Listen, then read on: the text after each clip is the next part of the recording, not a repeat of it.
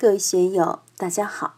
今天我们开始学习《禅说庄子大宗师以道为师》的大圆满修行引言部分。大家可以通过查看本段声音简介了解学习内容。让我们一起来听听冯学成老师的解读。引言：道家对宗师的定位。首先，我们看一看这个题目。庄子内篇的第六篇叫大宗师。平常我们学佛学道，都想成为一代宗师，特别是大宗师。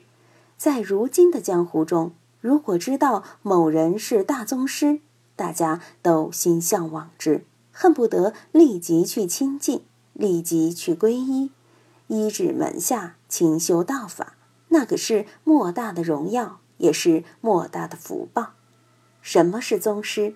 一个人凭什么可以称之为宗师？现在是大师辈出的时代，但这个大师要打引号。如今莫名其妙的大师多得很，张悟本大师、李一大师等等，可以说他们中没有一个有资格称大师。在佛教里面，能成为大师的，那可是菩萨级别的。玄奘大师是三藏法师，是中国历史上最牛的大师；智者大师是天台宗开宗立派的祖师；达摩大师、六祖大师，他们称为大师没问题。比如说陆西兴先生，你称他为道教的丹道大师，这没问题的。为什么呢？他在丹道上，不管是内政上还是学问上，都是超一流的。我一看见他所著的《南华真经覆墨》，就感觉他在朱家注庄上是平常搞庄学的人远远不能比的，不在一个层次上。陆西兴先生有内政功夫，如果没有内政功夫，他就写不出这样的文字。学了这篇，我们就可以在人世间对宗师、对大宗师有一个界定，不然。外面这个大师，那个大师，把我们的眼睛都弄花了。一亲近，又觉得没有什么不得了。所以，我们对宗师一定要有极高的评判，要有极高的要求，不是谁都可以当宗师的。电影里有《太极宗师》这部片子，如果在某个系统上能够超越当代，乃至超越前人。当一个宗师也没什么，综艺界的某某大师，如果的确是在这个行当上的领军人物，又有独创独见的招数，当然也可以称之为宗师，可以称之为大师。但是我们一定要清醒地意识到，庄子这里所讲的大宗师，不是世俗所认为的大师，他是从道的层面上来讲的。我们人生的精神应该归宗于什么地带？应该施法什么？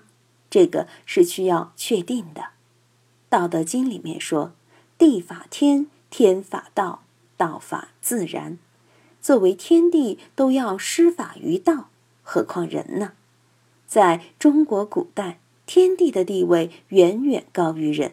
你就是当皇上，也要到天坛地坛去拜天祭地。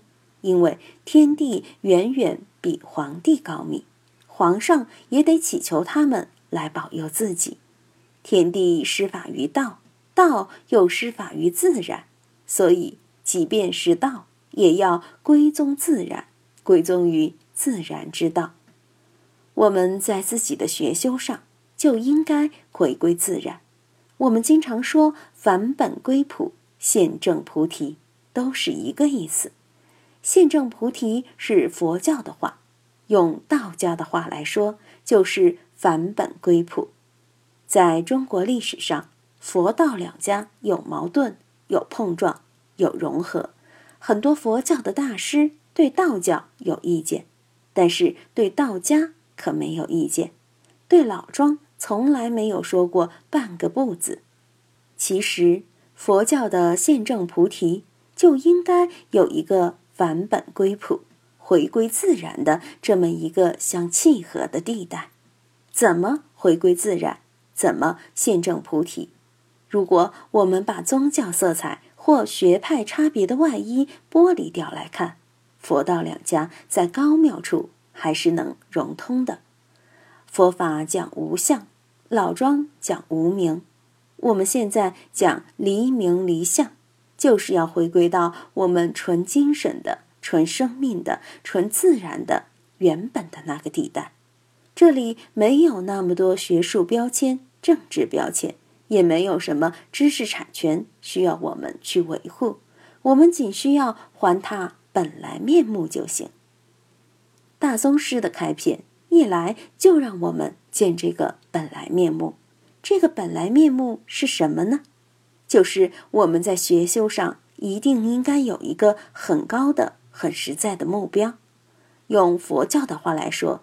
最高目标就是别打妄想，这样才能使我们在几十年的学修中都有一个明确稳定的目标，在今后认识生命、认识精神、认识社会、认识自然的时候，自然就会有相对应的态度和立场。